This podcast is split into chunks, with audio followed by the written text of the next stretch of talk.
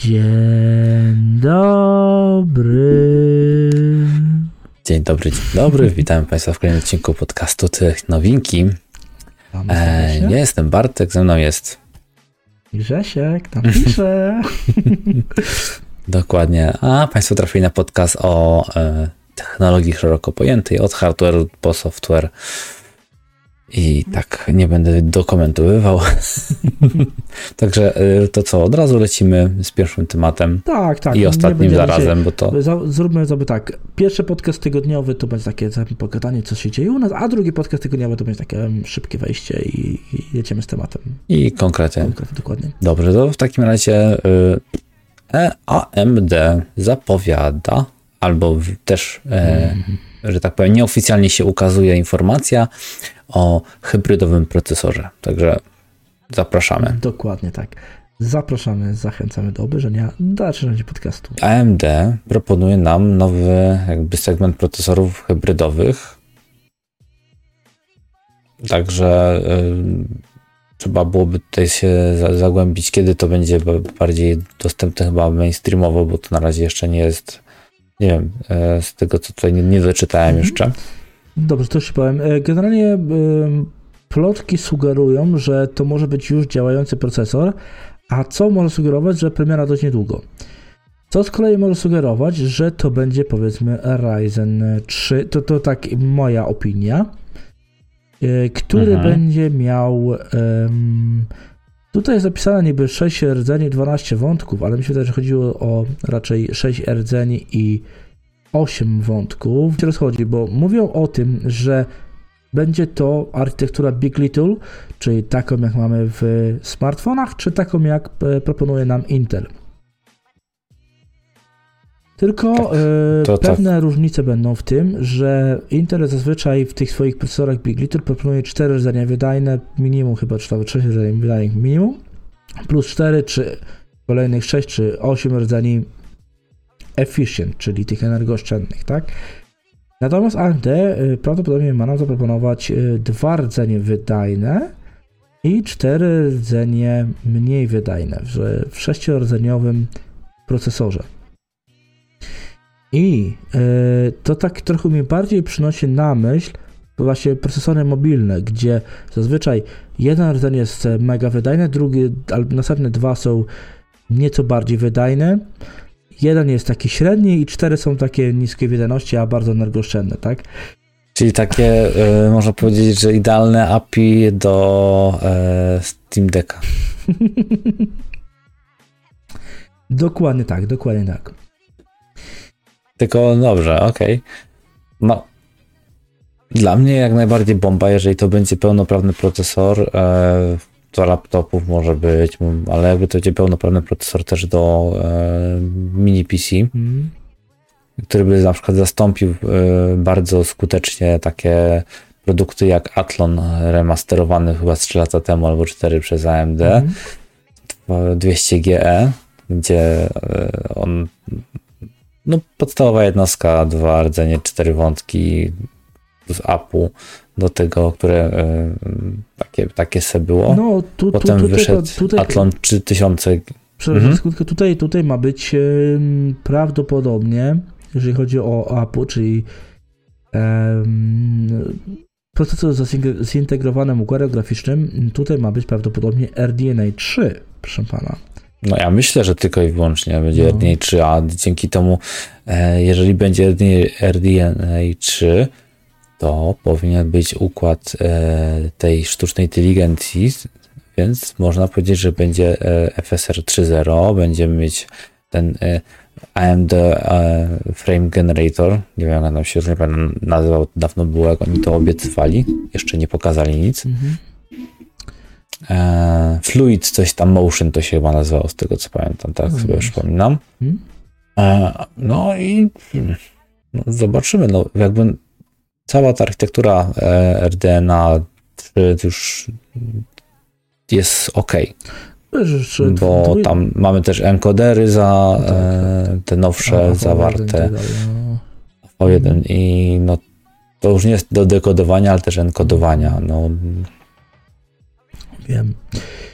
Ja bym powiedział tak jeszcze, wiesz, Martwi mnie trochę mała ilość rdzeni wydajnych, bo jednak dwa rdzenie wysoko wydajne, no to jeżeli chodzi o granie, to no nie jest to dużo. Dwa rdzenie dużo? Nie.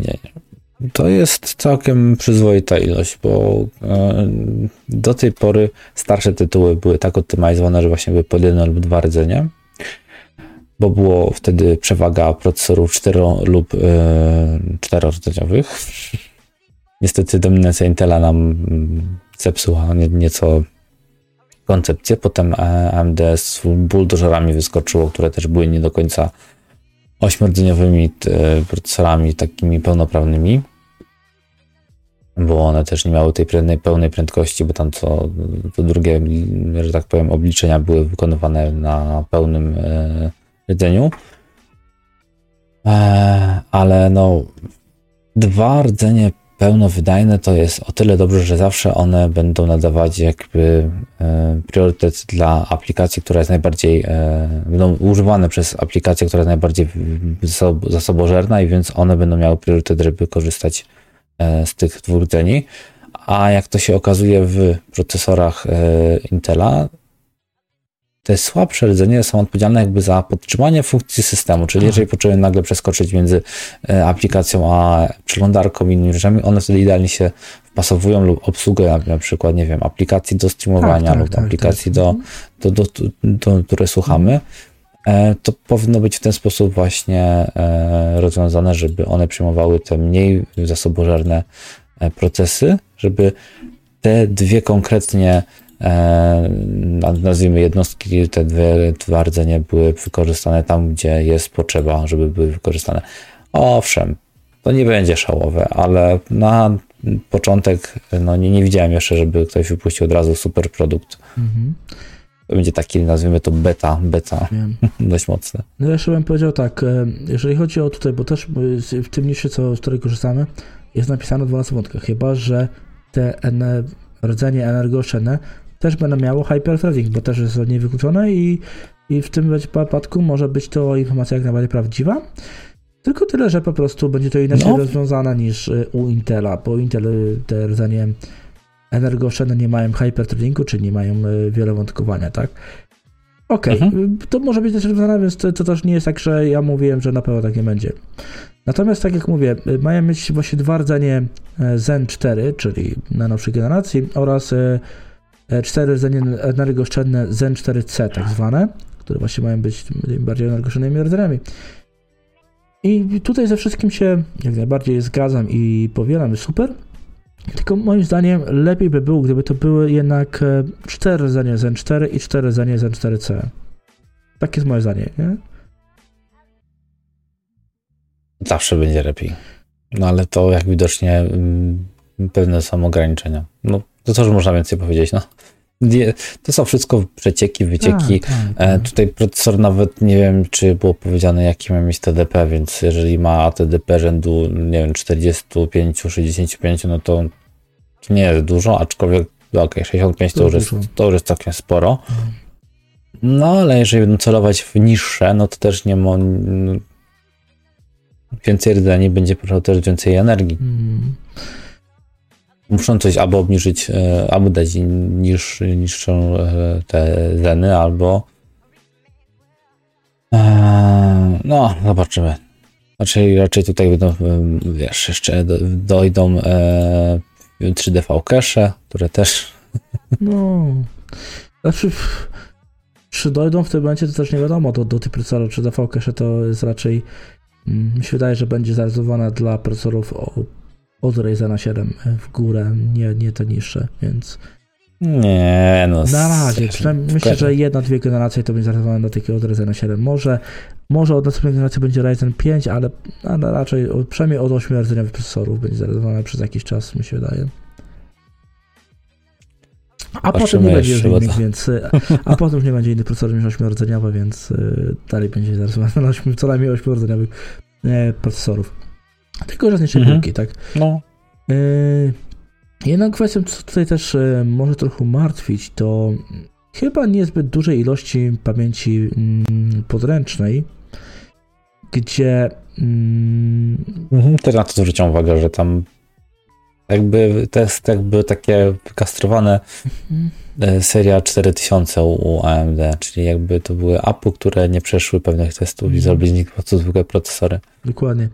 Tak jak być może to też będzie tak trochę wyglądało, że te energooszczędne procesory, że inaczej, procesory Zen 4, czy rdzenie Zen 4, to będą te, które się udały na tym waflu krzemowym, te, które wyszły dobrze, będą puszczone jako dwa rdzenie, te super wydajne, a te dwa, które no nie do końca pracują tak jak powinny, będą po prostu ucięte na taktowaniu, a przez to będą bardziej energooszczędne.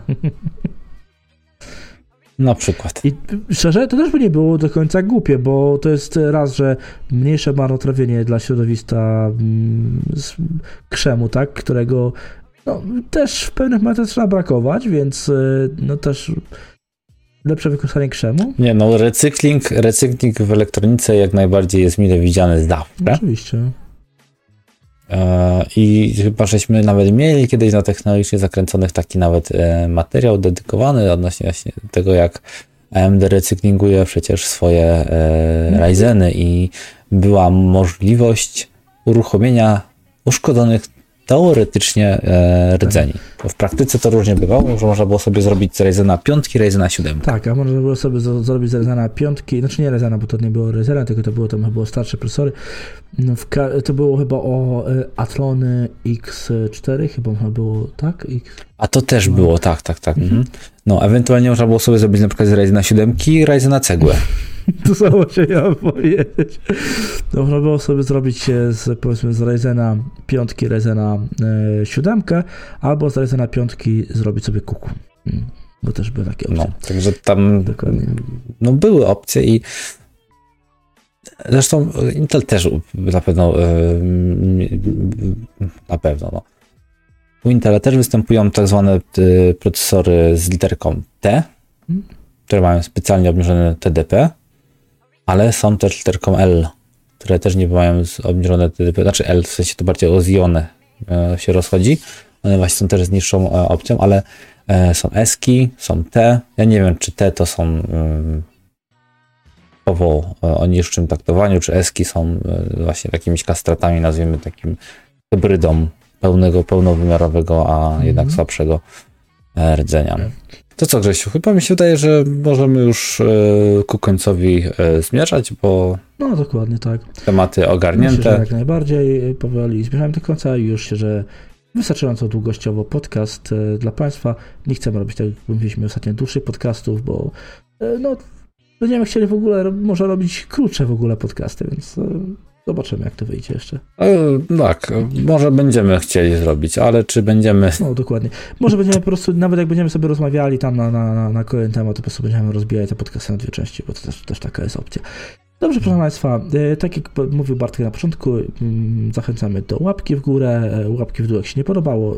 Wtedy też bardzo zachęcamy do tego, żebyście napisali, co by się spodobało, że dajecie łapkę w dół, napiszcie, co się Wam nie podoba w podcaście, co byście chcieli, żeby się zmieniło, czy powiedzcie, bądźcie bardziej profesjonalni, napiszcie sobie, nie wiem, tam, punkt, nie rozgadujcie się, nie pierdziecie głupo, tylko po prostu to, co mówicie, strzelajcie po prostu jak karabin maszynowy z tematami i kończy te głupoty, nie? Czy po prostu będziecie, dobro, pokazać sobie więcej, bo lubimy, jak sobie Państwo pogadacie. No i tak dalej. Napiszcie swoje tam opinie na temat naszego podcastu. Też będziemy content z tego tytułu i jeżeli będzie to, oczywiście, jak najbardziej, jeżeli będzie to konstruktywne, to myślę, że weźmiemy to na pewno pod uwagę. Dobrze. W takim razie dobrej nocy. Dziękujemy. Z mojej strony. Dobrej nocy. Do zobaczenia. Do usłyszenia. Salut. Cześć.